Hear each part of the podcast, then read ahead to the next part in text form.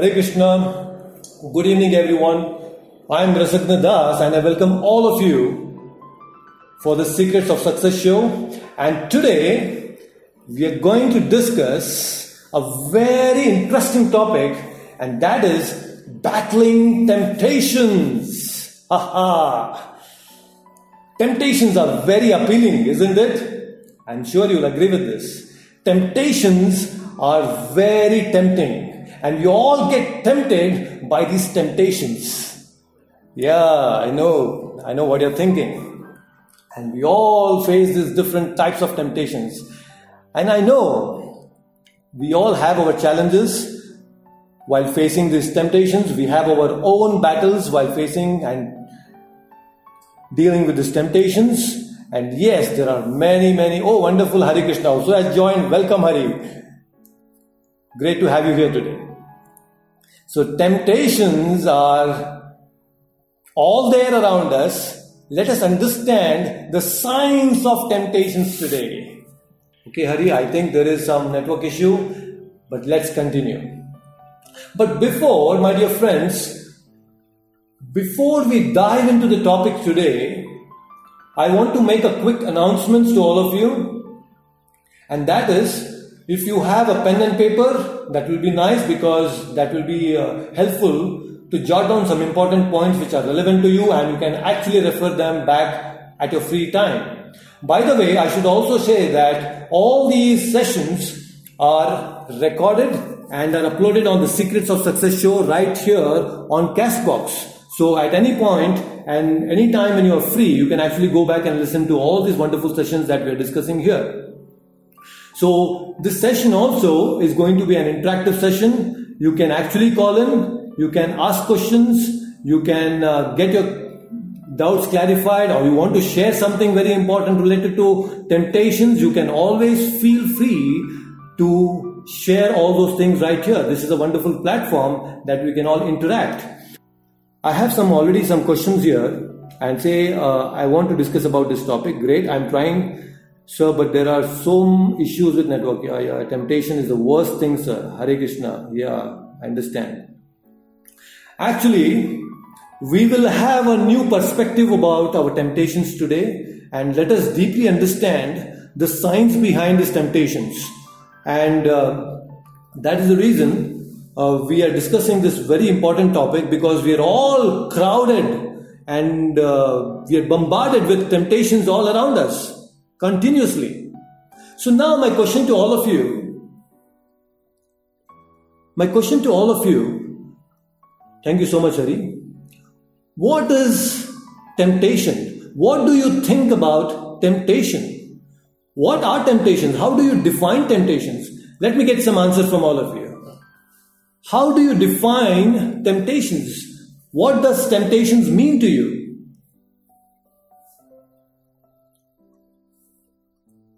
Okay, let me get some answer from uh, in the comment section because the call option is okay. Desires. I see that there is uh, Vivek saying that there are desires and there are unlimited desires that we have. Just like, you know, we just cannot count the number of waves in an ocean. Similarly, we cannot just count the number of desires that we have, each one of us. And Rohit is saying something which we are doing knowing that it is right from inside. That it is not right from inside. Yes, absolutely. Good, very nice. So, temptation can be defined, or one of the definition of temptation is it is an intense desire to do something wrong in spite of knowing it. Like Rohit rightly uh, hinted towards it, he was very close. It is an intense desire to do something wrong in spite of knowing it.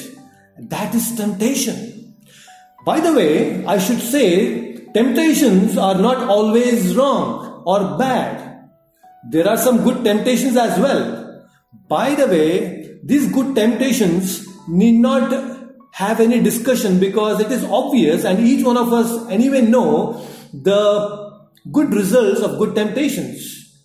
The main problem of today's discussion is we are going to focus on the bad temptations which actually drag our consciousness down. which actually degrade our consciousness. And any good temptations that you already have, it's most welcome, and actually, you should try to get tempted by those good temptations again and again and again in your life.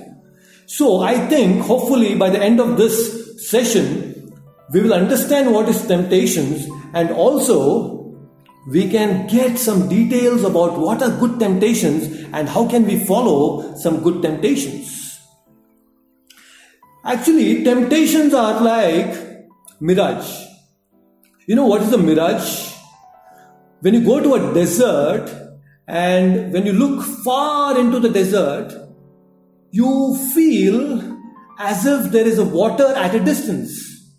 That is because of the mirage. But when you actually start going forward, you start walking towards it, you will see that the water is also moving away from you. So that is not water but illusory water. It appears that there is water but there is no water. So similarly these temptations they appear very very beautiful and appealing. They give us a hope that there is so much of pleasure and enjoyment but when we try to approach and we try to seek some happiness and pleasure through these temptations, unfortunately, there is no pleasure in it. So that is like mirage. So temptations are like mirage. And we all know the greatest temptations of Adam. We know that forbidden apple. And uh, Satan came and told Adam, Hey, why don't you eat that apple? That apple is wonderful.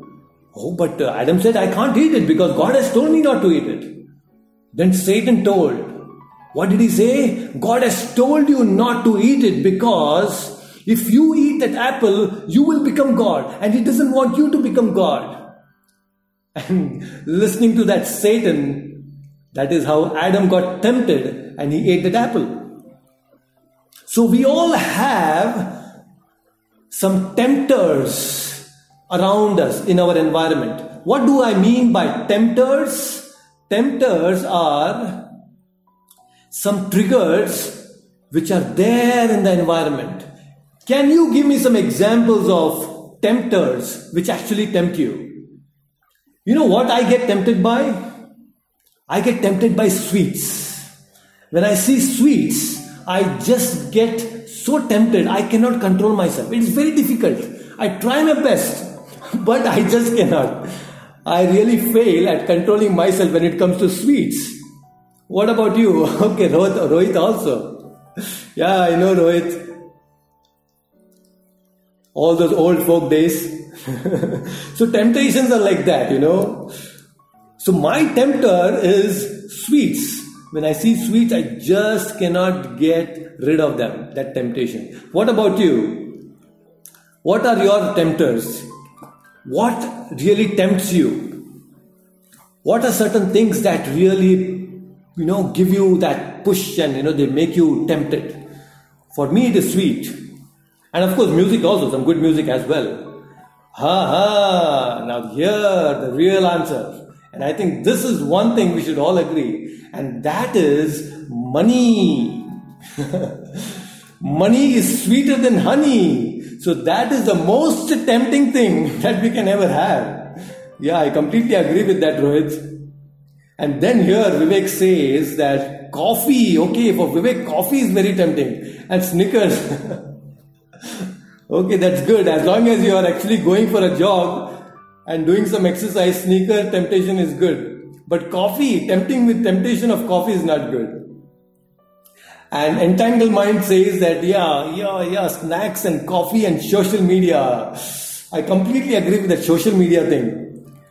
Everybody is so hooked on to social media, and uh, including myself. I don't say that it is tempting but definitely uh, I get uh, I spend some time these days uh, on social media and I really want to get rid of that. So, yes, there are so many different tempters.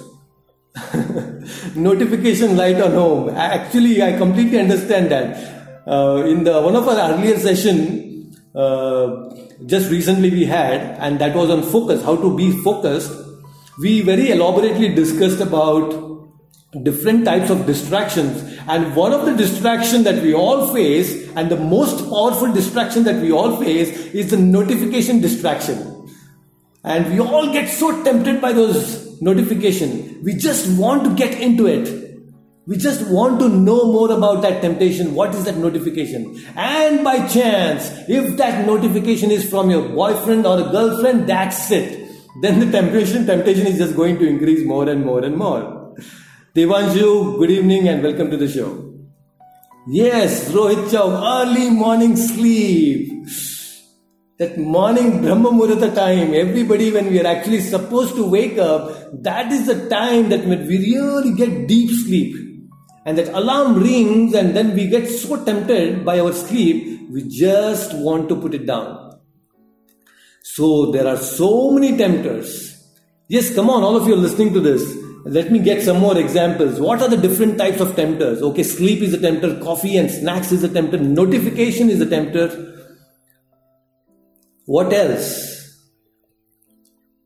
so broadly speaking if we analyze that the tempters can be related to food, the food that we eat, and uh, there are so many varieties of things available for the tongue to get to gratify the tongue. It's unlimited actually, and then we all get tempted by uh, some new trailer that is coming up of a movie. Moment you watch the trailer, that you get tempted and you want to watch that movie first day, first show there are so many people who get tempted by the trailers, isn't it? Then wonderful music. Sometimes uh, there is so nice, soothing music, and based on your nature, uh, it may be pop music or rock music or some uh, melodious instrumental music. So, music is also a tempter. And then we have the fragrance. I'm sure. Uh, welcome, Zoya Faruqi. Uh, welcome to the show. So then we have fragrance, you know, the sense of smelling. There are so many wonderful smells, and we get tempted by the smells. By the way, what kind of a smell tempts you? What kind of a smell tempts you? You know, I get tempted by the smell of petrol. I know you must be laughing at it, but then I get really tempted by the smell of that petrol. And since childhood, I know whenever I used to go to the petrol, I used to sit on the bike. I used to get that smell. I really used to relish that smell of a petrol. I don't know if you also like it. yeah, so uh, Entangled Mind says uh, petrichor. Petrichor. Okay, that's nice. What does make us get tempted toward a particular thing? Yes, now we're going to definitely get into the science of temptation very soon. But I just want to give you different varieties of tempters, triggers which actually tempt us. What about anger? You know, there are many people who get tam- tempted to display their anger. And uh, at any small instance, people just want to become angry, they get tempted by anger and they want to display that anger. There are some people who get tempted to punish I don't know if you are aware of this, but then there are so many people who actually, good evening, Zinuring, and welcome to the show. So you see that there are people who get tempted to punish. And there are some people who actually get tempted by challenges in life. There are so many intellectual people who get tempted by solving some riddles and solving some problems. Moment they see some riddles and puzzles, they really get tempted to solve it. So there are some people who are into coding and uh, all that software development. They are heavy into all these kind of temptations. I do. These are intellectual temptations. And what about controlling people?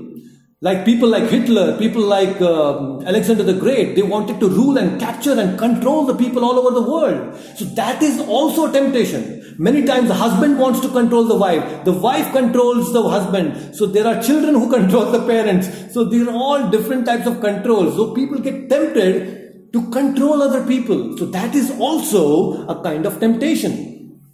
And each one of us have that.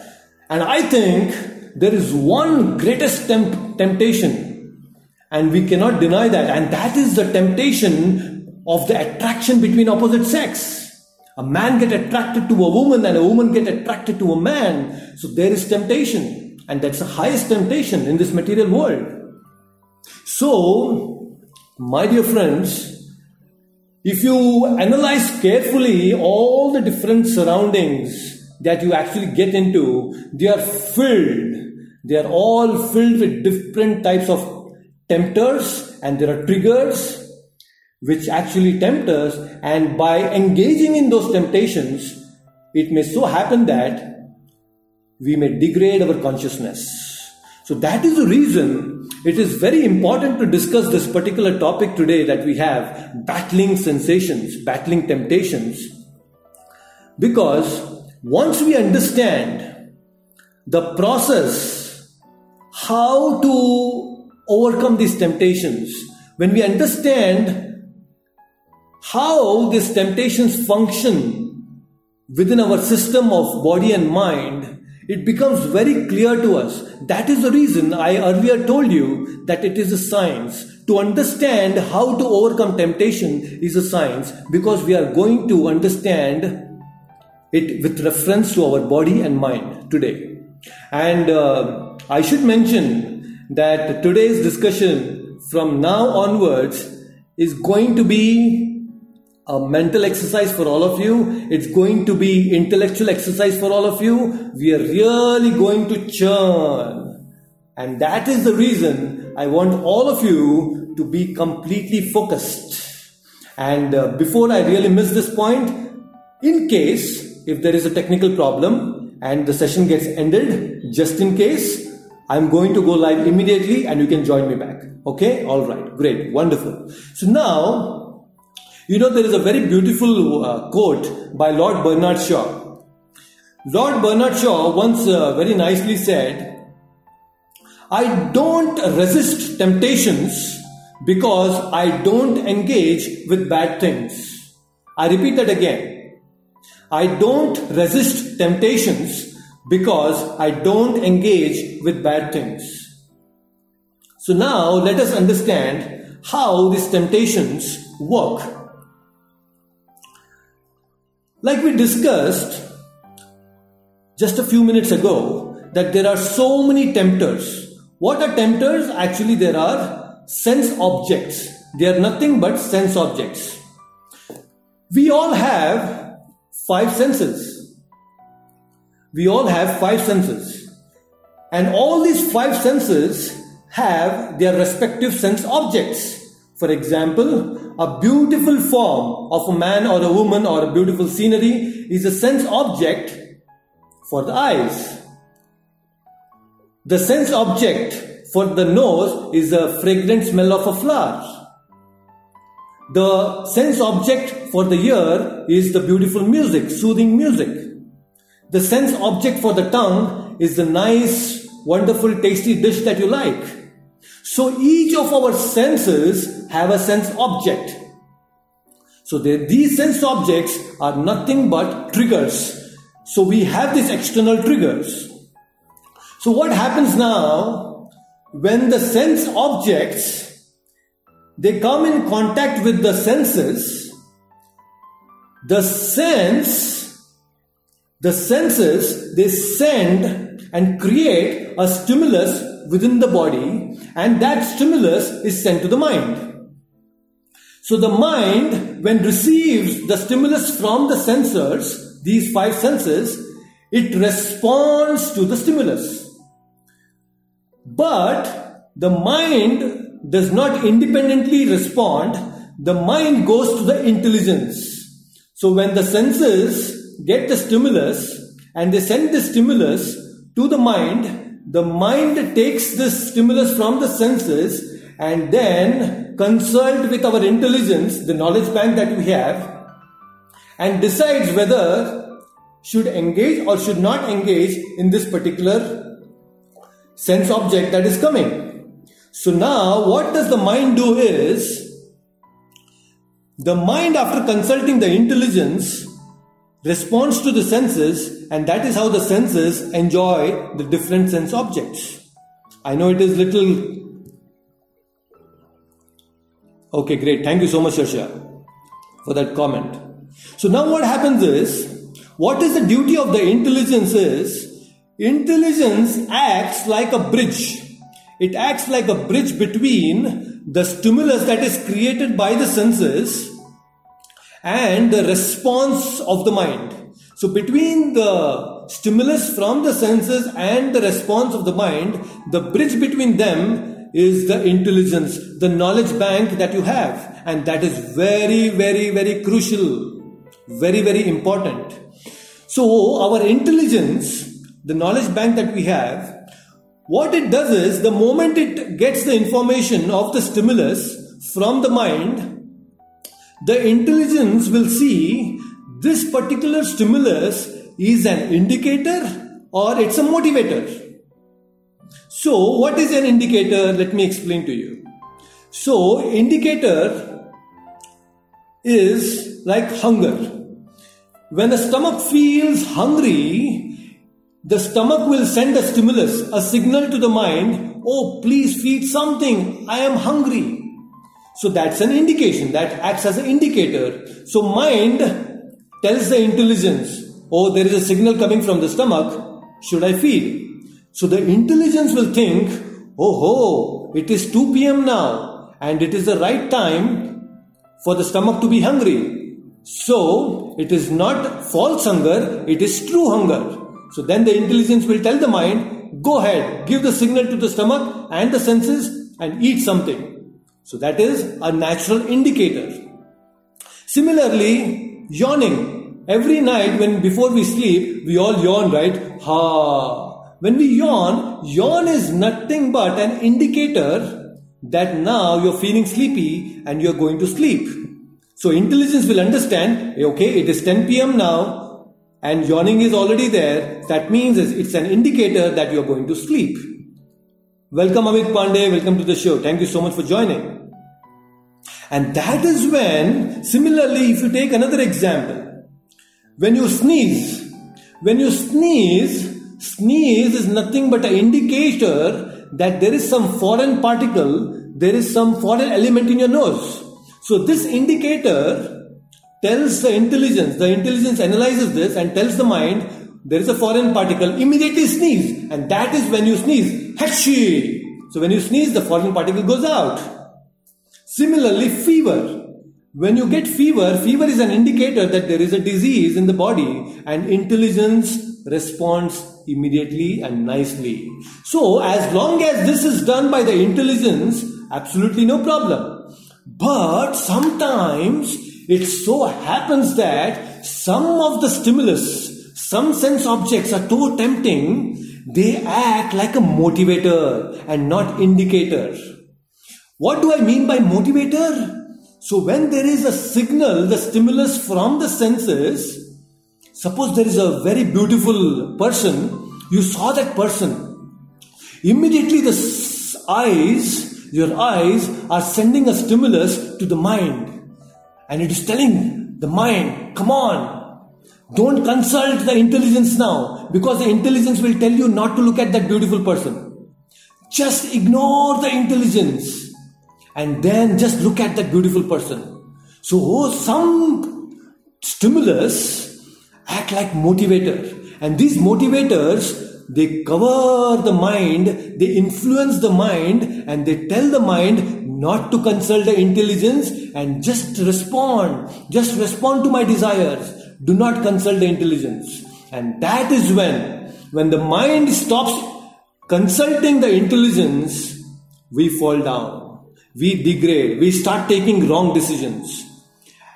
If, if in case, if the mind tells, no, no, no, the stimulus is wrong, I'm going to still going to consult the intelligence. And then if the mind consults the intelligence, but the intelligence has no information about how does the beautiful person look like and what are the consequences of all that then that is also dangerous because now intelligence itself is paralyzed. In your knowledge bank, there is no information about that beautiful person. So that may also lead to a corrupt signal and decision, and the mind may just respond to the stimulus. I hope we are all staying on the same page, and I hope that you're getting the point. So the intelligence can understand the stimulus as an indicator or as a motivator. If it is an indicator from your body, it's a natural and absolutely no problem. But if there are some temptations which act like motivators, which tell your mind not to consult the intelligence, then that is the danger. That is very, very danger. A big danger actually. So that is the reason, my dear friends, at this point of time, if you have any doubts and questions, you can type that in the comment section. Unfortunately, I think there is some issue with the call problem today, and that's really unfortunate. But I want to discuss a very important thing to all of you now. Now, what happens is the mind, most of the time, is confused when it does not get any direction from our intelligence. Let us understand this. When a horse, when there is a horse and the horse suddenly hears a loud sound, like a gunshot or a thunderclap, the horse immediately bolts from that sound and struck with fear, the wild horse, it starts getting uh, wild and it starts uh, fleeing hither and thither and uh, trying to avoid that dangerous sound.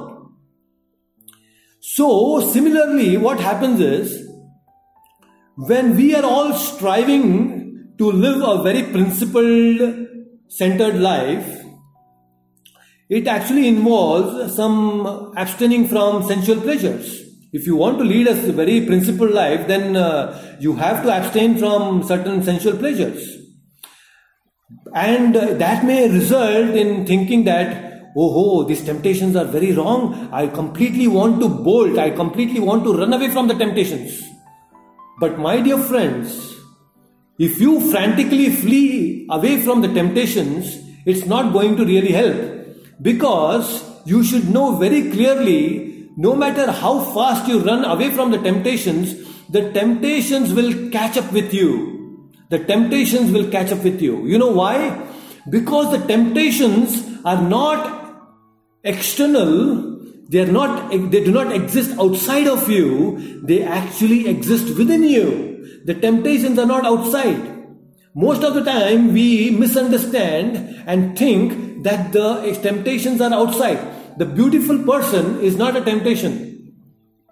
The beautiful smell is not a temptation. The temptations are actually within our own senses, within our own mind, and within our own intelligence. And that is exactly what Bhagavad Gita also tells us that the temptations, the desires are not external, they do not exist outside of us, they actually exist within us. And that is a very, very important point. So we cannot just run away from temptations because temptations are everywhere. See, just even hypothetically, if you understand, if you take a situation where you uh, uh, can go into a million different places, but every place you will find some temptations. So you just cannot avoid temptations. So then, what is the solution? What do we do? So instead of running away from the uh, from the temptations, what we can actually do is we should understand that our consciousness, our consciousness is like a territory. It is your, uh, it is your plot. It is your uh, property. Your consciousness is your property. And you don't have to run away from your own property. If the temptations are trying to get inside your property, that doesn't mean that you have to run away from the temptations leaving your property. It is your duty and your responsibility that you face the temptations, you face the temptations and you protect your consciousness. So that is how important it is.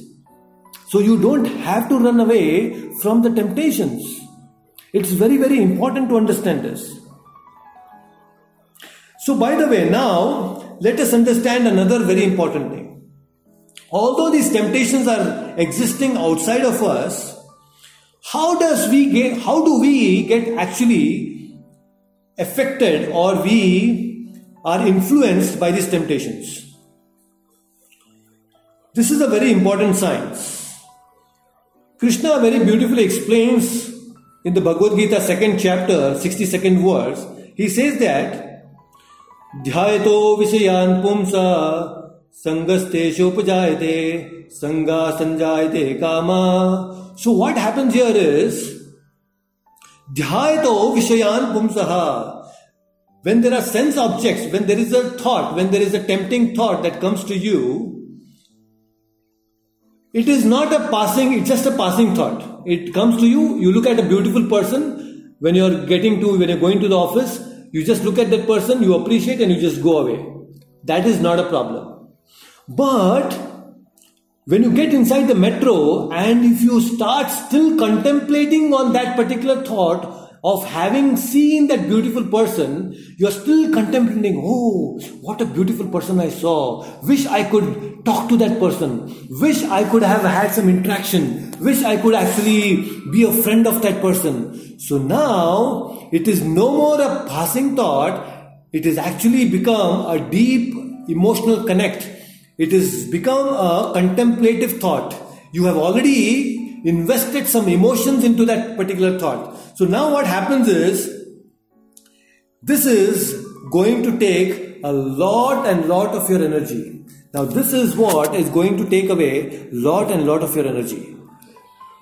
So how do we understand this now? So the contemplation, when you have a thought, a tempting thought, and when you contemplate on that thought, what happens is it creates a very fertile soil it creates a fertile soil for the temptations to grow. I repeat that again. When you start contemplating on a particular thought, it so happens that it creates a fertile soil for the temptation to grow within your own consciousness. And then, when you start contemplating, your disposition towards that particular thought completely changes. Your disposition towards that particular temptation, it turns from zero tolerance to zero resistance. Let me explain this to all of you. By the way, do you have any questions and are we on the same page?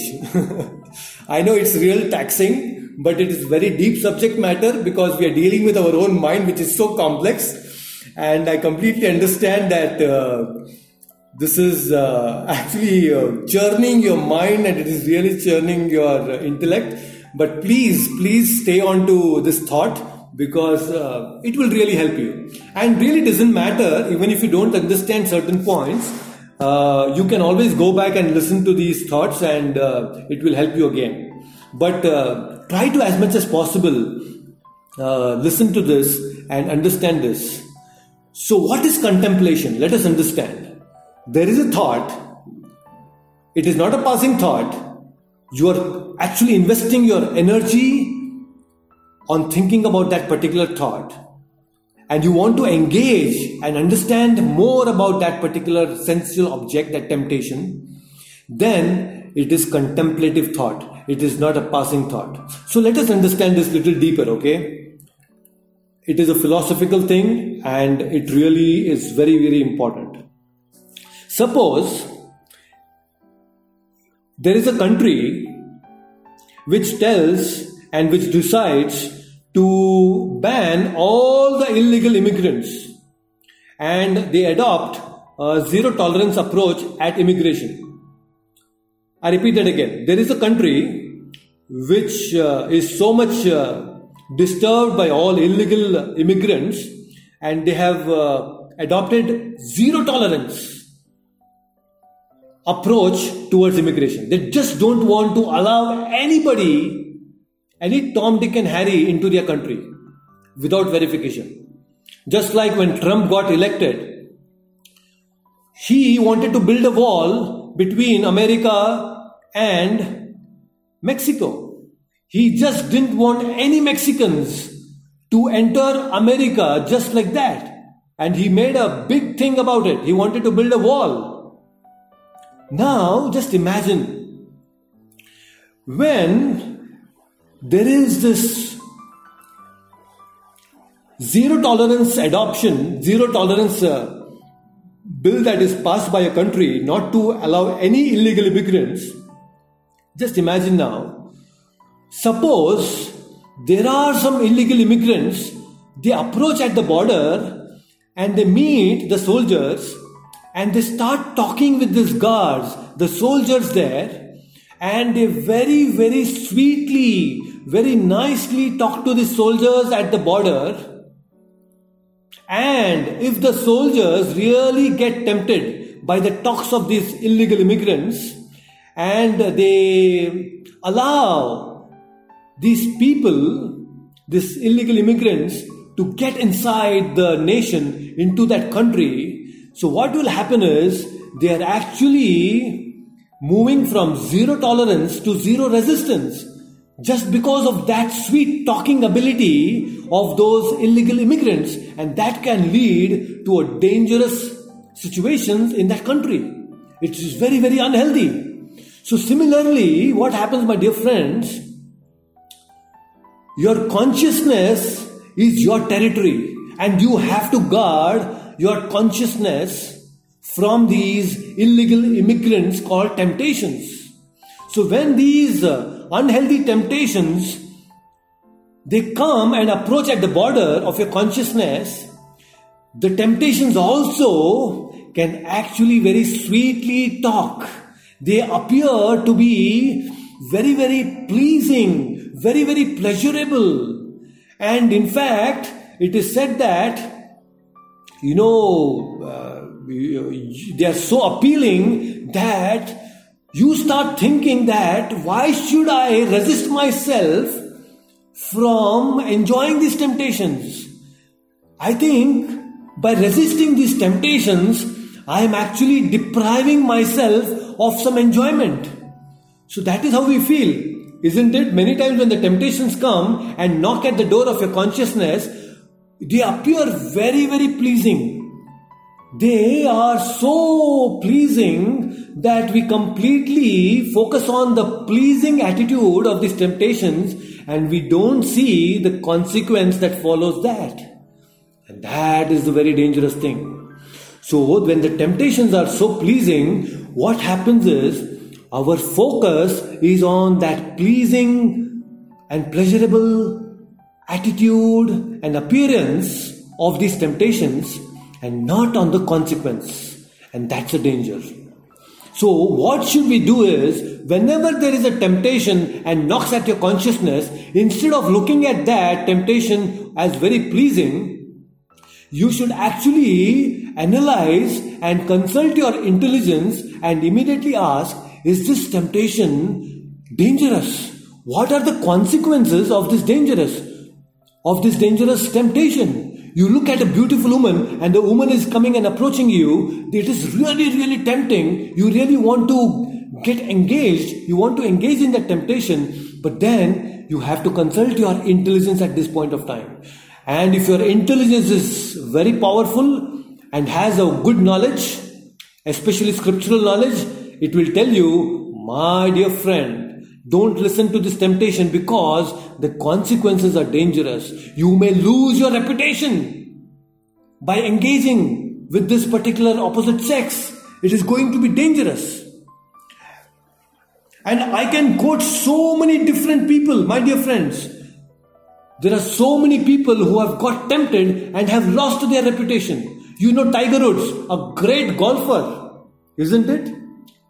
Tiger Woods such a great golfer, the number one golfer, but then he fell to a temptation of a woman and lost all his reputation as a sportsman, also lost all his endorsements worth millions of dollars.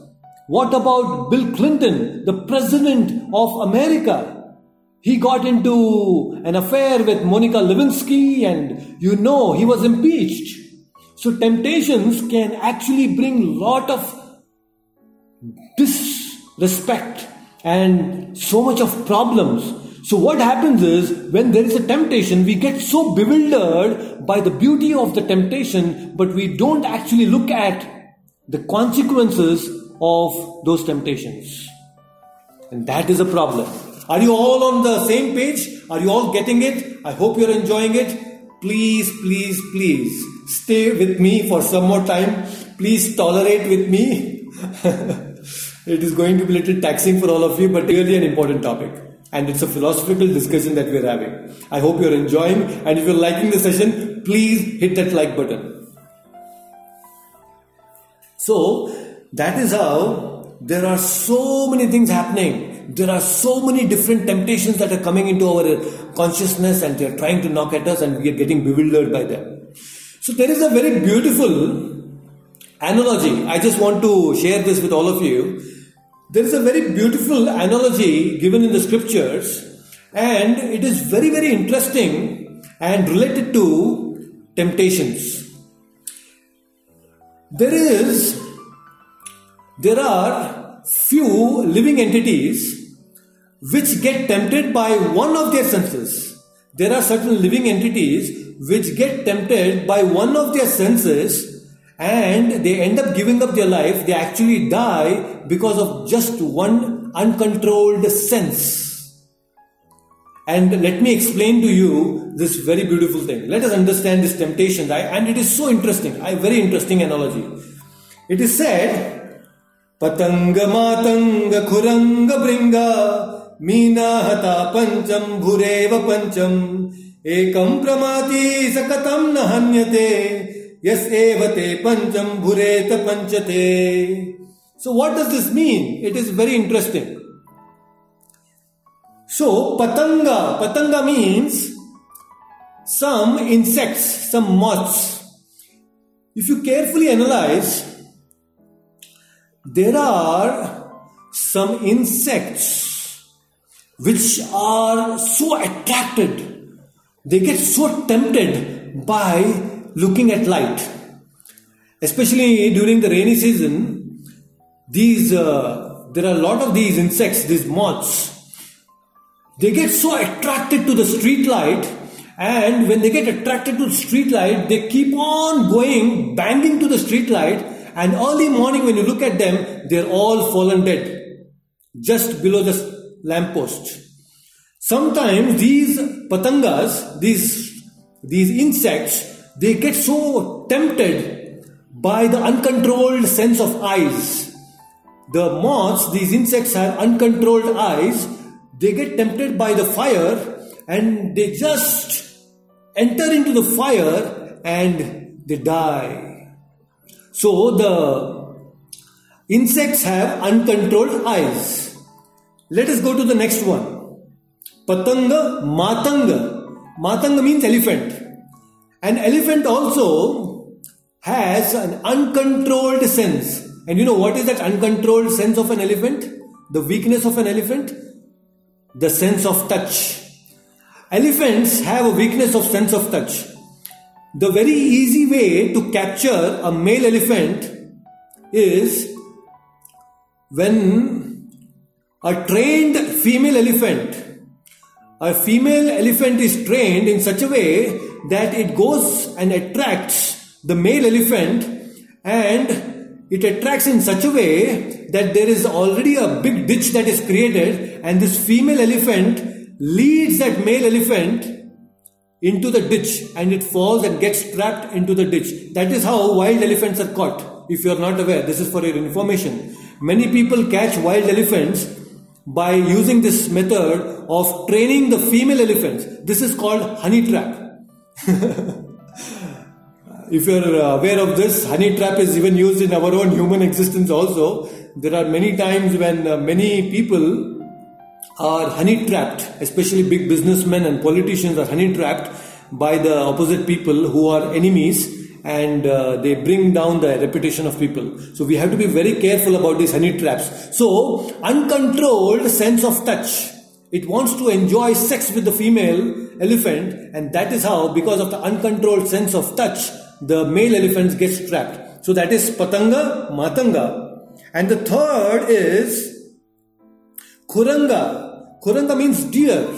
We all have heard about deer. You know, the hunter, when he wants to catch a deer, the very, very easy way to catch a deer is to play wonderful melodious music on a flute. When a hunter plays beautiful melodious music on a flute, the deer is very, very attracted and tempted by the melodious music. So the deer gets tempted by this melodious music and starts going towards the hunter, and then the hunter takes an arrow and kills the deer. So that is how the deer is caught. That is how the deer gets caught. So the deer has uncontrolled sense of hearing, uncontrolled ears. So we have finished Patanga, Matanga, Khuranga, Bringa. Bringa means bumblebee. You know, there is this bumblebee. The bumblebee gets tempted by the fragrance of beautiful flowers. It is so tempted that sometimes this bumblebee gets inside the flower and it nicely sleeps inside the flower and the flower closes and then the bringa that the bee the bumblebee dies within the flower just because of that uncontrolled sense of smell so patanga, matanga, khuranga, bringa. So, so we have finished the insects, the moths, which have uncontrolled eyes. Matanga, the elephants have uncontrolled sense of touch. And the deer has uncontrolled ears. And the, the bumblebee has uncontrolled, uncontrolled, yes, uncontrolled nose, the sense of smell. And then, Meena hata pancham bhuveta pancham. Meena, Meena means fish. A fish has an uncontrolled sense of taste. You know how the fishes are caught?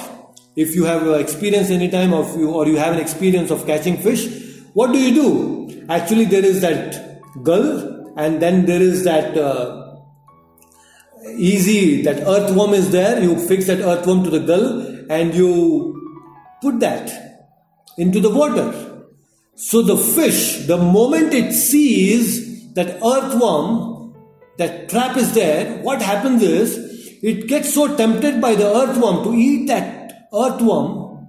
Oh my God. That it immediately goes and then wants to taste it, but it doesn't see that there is that hook which is going to catch, which is going to hold the fish and it's going to get trapped by that gull. So the fish has uncontrolled tongue. The fish has uncontrolled tongue. So difficult situation it is. My God, very difficult.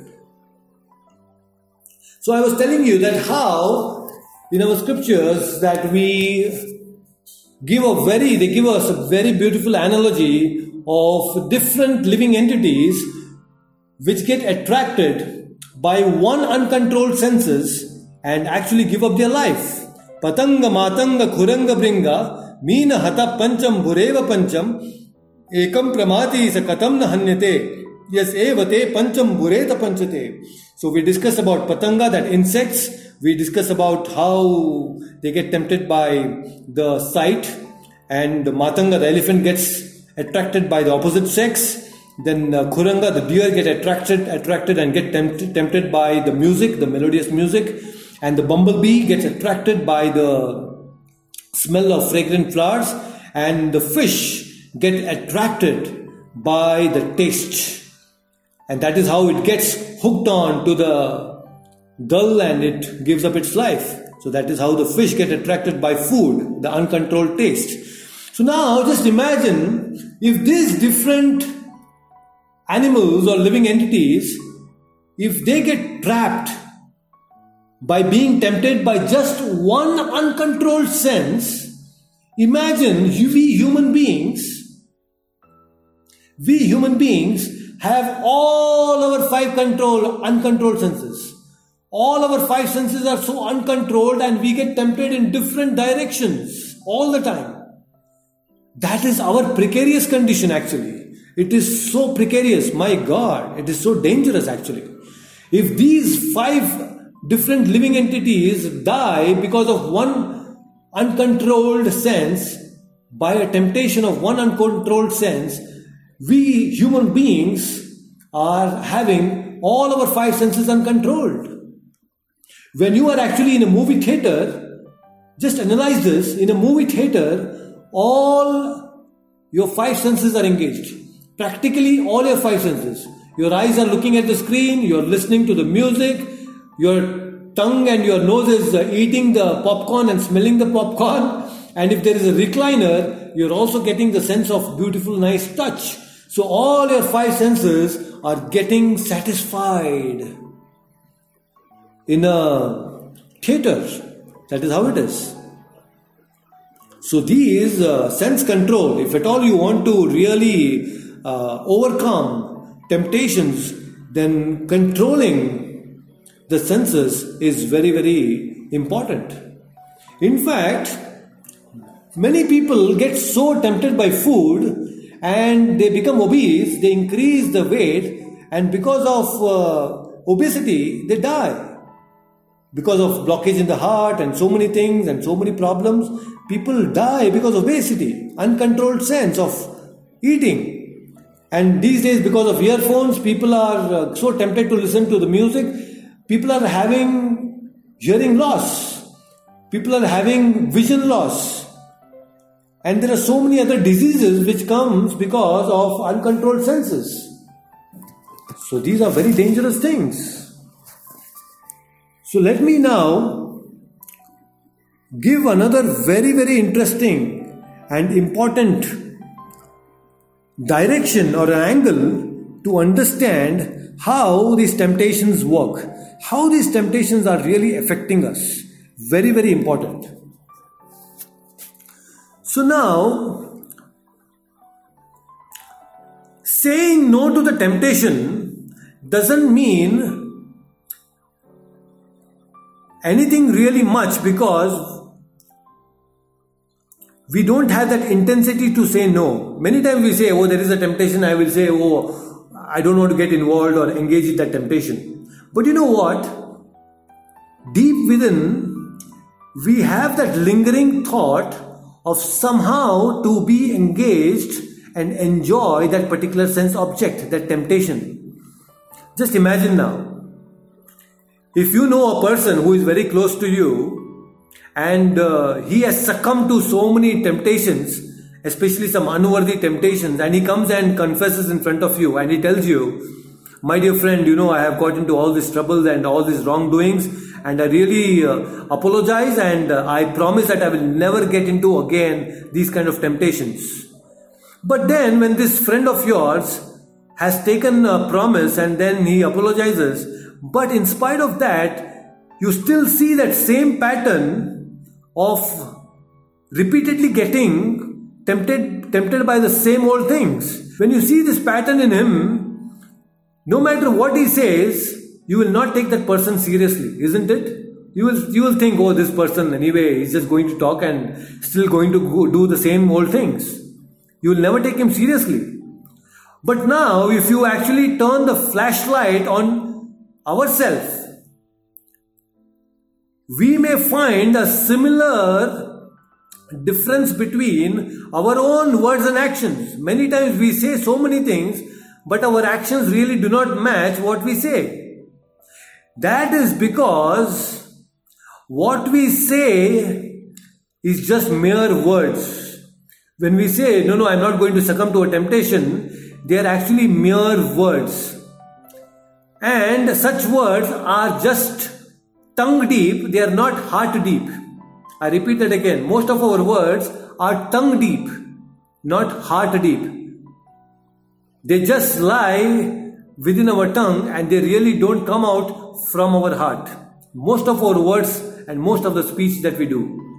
So, my dear friends, at this point we should know that actually it doesn't mean that we are hypocritical. Don't think that you are hypocritical every time that you say something and you are acting something. No. It just means that our convictions are not very deep. They are not deep enough. So we need to intensify our convictions to overcome these temptations. So, many times when we uh, take the resolve of, uh, you know, not doing something or not getting tempted by something, it often so happens that deep within we have that notion that that temptation is really enjoyable.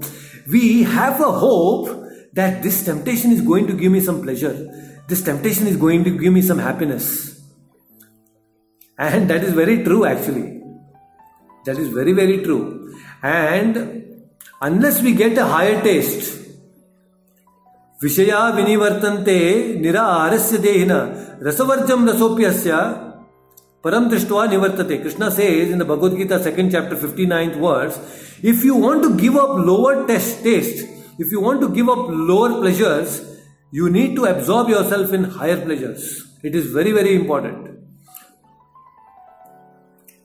So now to abstain from these lower pleasures, it is important that we have to give up certain unwanted lower temptations and at initial stage all these lower temptations when you try to abstain from them you may actually feel oh what is this? Everybody is enjoying and i'm depriving myself. All these dif- different temptations. I'm i'm so much self depriving of all this enjoyment and pleasure why should i do so you know let me also enjoy so these kind of thoughts will come in our consciousness but we should really be very uh, sharp and we should always see that these temptations will not give us everlasting happiness. These temptations will never give us everlasting happiness. That's the reason we should always strengthen our intelligence. It is very, very important. It is said that, you know, we should learn to protect our own fences that protect us. You know, there are fences, we all have fences. Sometimes it is important to protect the fences let me explain this to you. When you protect your fences, you actually are keeping temptation at a healthy distance. You are keeping them away. Just imagine if your neighborhood is filled with robbers, you know, your area is filled with robbers, and robbery is very common, theft is very common in your area. So naturally you will build a very strong fence, isn't it? So you will have a very strong compound wall, you will have a very strong fence around your home. Now, building a strong fence, it does not mean that you distrust distrust your own ability to defend yourself and it also doesn't mean that you don't believe in your neighbors no it just means that having a strong fence means that you are actually not underestimating the dangers from the thieves. So, just like now there are some physical fences that we put around our home, there can also be some behavioral fences we can put around our consciousness. We can have some mental fences, some behavioral fences, so that we can protect our consciousness from the temptations. The temptations are like thieves. Just imagine now, what is this behavioral behavioral uh, fence? Suppose there is a drunkard and he is actually uh, overcoming and he overcoming the temptation of the fences and he's under treatment. He wants to really get rid of uh, drinking alcohol. So when there is a cocktail party, an invitation to a cocktail party, now this kind of behavioral temptation will help him. When you have a behavioral mental fence that no, no, I am not going to encourage any such invitations of cocktail party, then he will be really happy actually. So, similarly, it so happens that there are so many urges within us, within our body, and our senses and our mind, there are many urges. And many times we want to keep our consciousness away from these tempting objects, just like the tortoise. You know, the tortoise, when there is a danger, it withdraws its legs inside into the shell and it protects itself. So, similarly, we should also, using our intelligence, when we see there is a danger in a particular temptation, we should withdraw our five senses and protect with the shield of our intelligence. It's very, very, very important. So, that is how we should develop our intelligence and protect ourselves and have a very very strong boundaries mental boundaries which can really protect us from these temptations and especially these days you know what uh, you know many times we have this uh, uh, this uh, thieves these temptations right within our own mobile phones. The mobile phones uh, in this high tech uh, digital culture that we have, we need to have digital fences also. Because there is every possibility that uh, the digital media, the social media can lead us and tempt us into so many unwanted things, and it is very essential that we erect some uh, strong fences, a digital wall to keep away from all these different temptations. We should uh, actually have some net filter which will help us not to getting into some unwanted uh, and unnecessary websites and unnecessary uh, temptations. It's very, very important. So, like that, there are so many wonderful things that I can discuss, but at this point of time, I really want to ask all of you do you have any question? at this point of time, do you have any questions for me?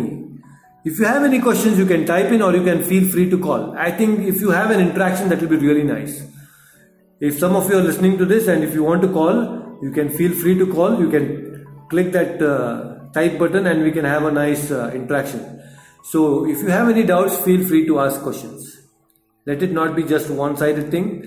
Uh, let it be a interactive thing so that I can also understand that you're getting the points that I'm sharing with all of you.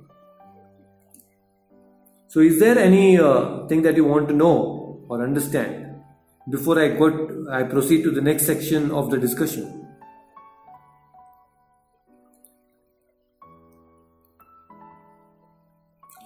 Okay, let us discuss some practical things. See, when there is a temptation that comes to you and knocks at the door of your consciousness,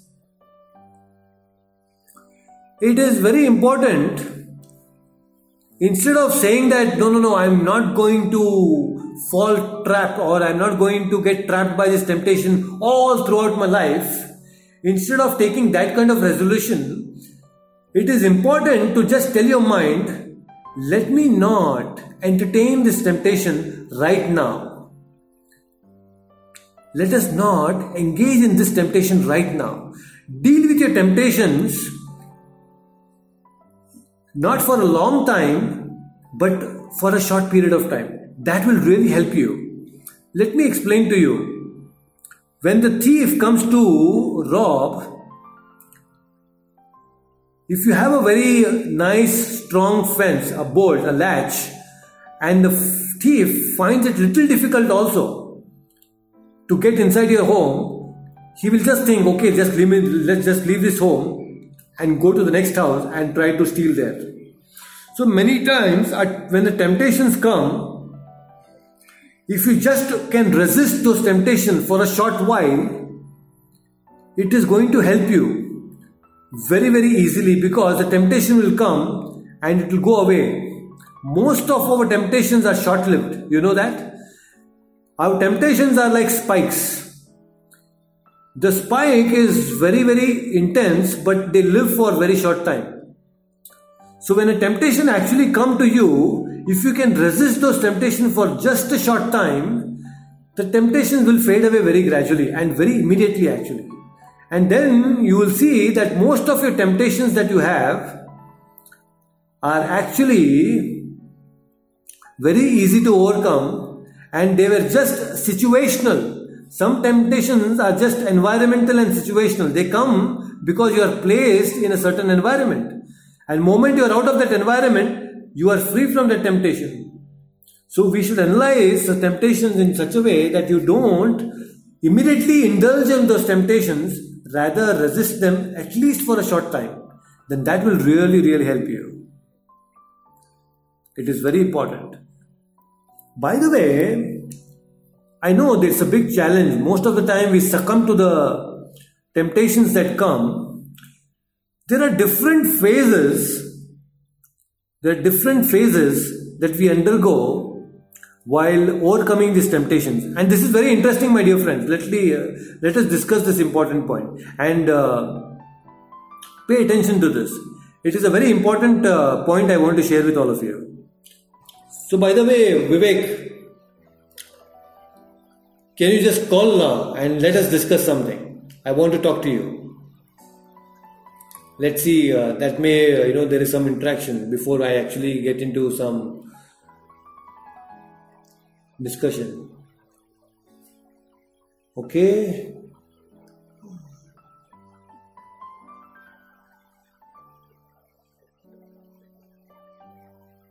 Okay, just try now if you can.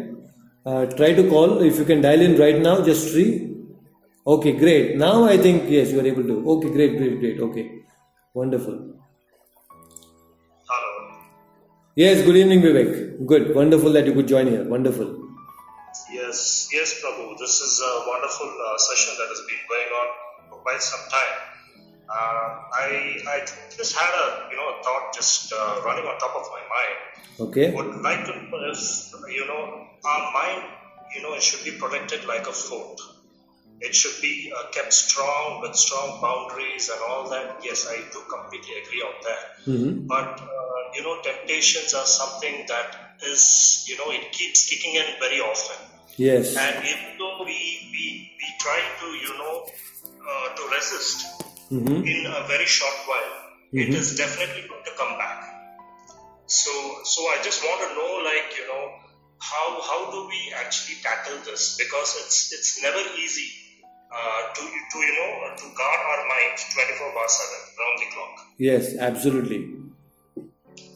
A very good question. Uh, thank you so much for asking this question, and I think uh, even others who are listening to this uh, will get benefit uh, from this question that you have asked. It is really very interesting question that you asked, Vivek. So what happens is, uh, whenever we have uh, some temptations, temptations are really very appealing, and we feel that if I don't engage or indulge in enjoying this particular temptation, it may lead for self deprivation.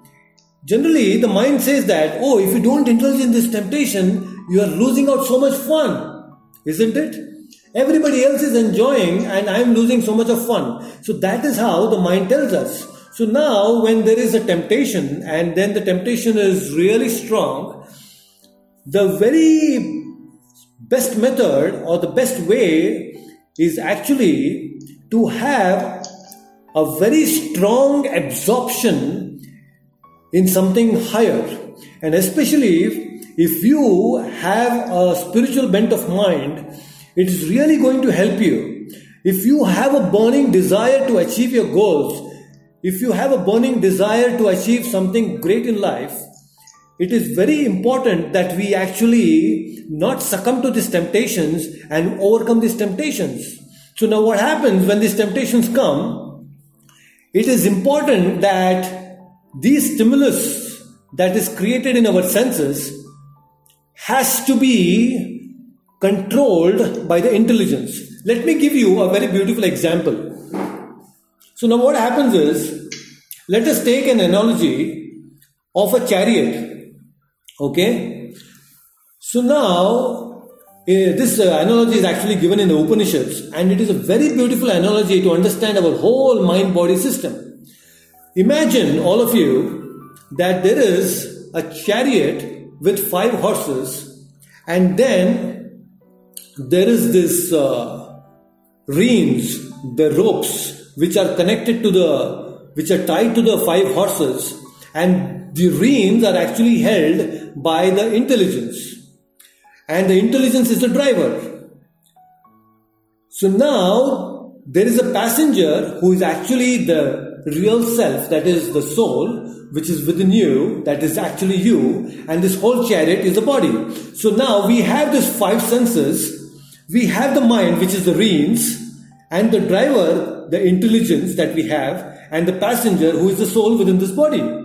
So now what happens is, just imagine if the five horses start running in different direction what will be the situation of the passenger? I mean, he will be in a terrible situation. I mean, he will be in a very fearful situation because the five horses are running in different directions and the driver has no control over them. The driver is weak. So, that is a precarious condition. So, now, in order to have a smooth ride on the chariot, it is important that we control the five horses. So, similarly, in order to control and lead a very peaceful life, the very first thing is we need to regulate our five senses. The five senses are our eyes, our ears, our nose, our touch, and our taste, tongue. So when we control and regulate our five senses, by the help of the reins, which is the mind, but the reins itself are under the control of the driver, who is the intelligence. So now we have to feed the driver. What do I mean by feeding the driver? We have to feed our intelligence with spiritual knowledge. When we feed our intelligence with spiritual knowledge, our driver, our intelligence becomes stronger. So now the intelligence will have the discriminative power. It really discriminates between what are good temptations and what are bad temptations. And anyway, good temptations will really lead to help you in achieving that supreme wonderful goal that you have set. But whereas bad temptations can really create havoc in the life. So that is the reason. As all of you are listening to this talk, what is happening is you are actually feeding your intelligence right now. All this wonderful knowledge is getting registered into your knowledge bank and every time there is a temptation that you face, what your mind does is it will consult your intelligence, and your intelligence in turn will look up into the knowledge bank. Oh, yes, there is a knowledge. This is how this temptation is going to uh, trap me. You know the consequence. The intelligence will see that the consequence of getting engaged or indulging in this particular temptation is dangerous then immediately the intelligence will send signal to the mind, the mind in turn, in turn will send signal to the senses, and the senses will resist the temptations. So, the best way to actually understand temptations and to deal with temptation is to completely absorb ourselves in gaining more and more knowledge and increasing our knowledge bank and especially the spiritual knowledge.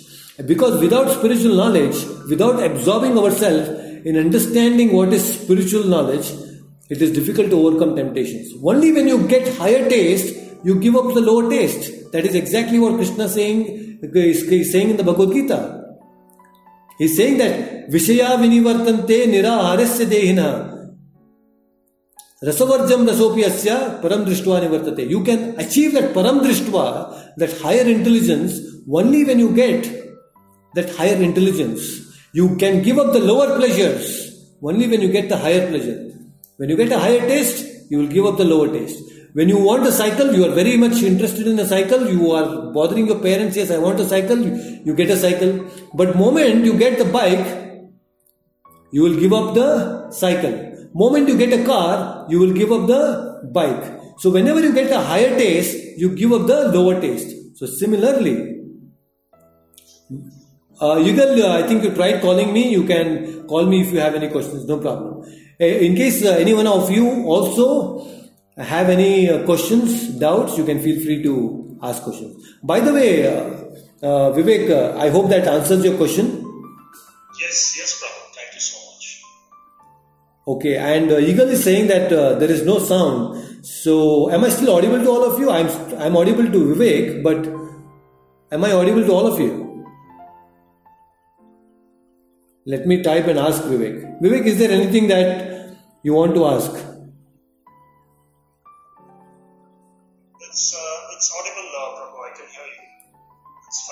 Yeah, but I think our listeners are not able to listen to us actually. It's only we both who are interacting again. I'll, I'll, I'll hang up. Okay, let's see. Uh, okay, so uh, okay, am I still audible to all of you? Vivek, you can just uh, reply in case uh, if I'm still audible. I don't know why this uh, issue is happening today. Okay, great. So Vivek is able to hear me. Is that the case with all of you also? I see on my list uh, there is uh, Borotu Mallikarjuna Rao. Uh, thank you so much for joining. We have Shafali Verma, we have Girish Swami, we have uh, Pulkit Goyal, Jyotsna Tripathi, and uh, Yash Boro, Jatin, Pamela, Rutesh Gupta, Ronak. I see so many of them on the list actually.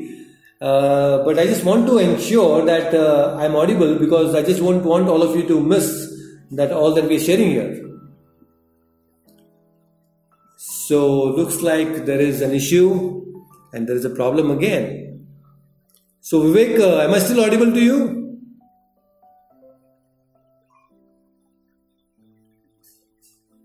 Okay, looks like only Vivek is there. Okay. Anyway, let us continue this uh, Vivek and let me wind up uh, with this last few things so that uh, you know we can actually put this uh, session on the show and people can listen to it later.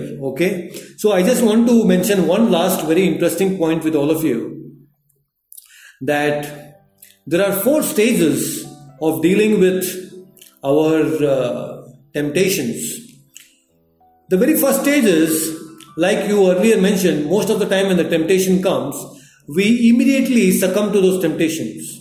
So that is called effortless defeat. I mean, you could not even resist for a moment.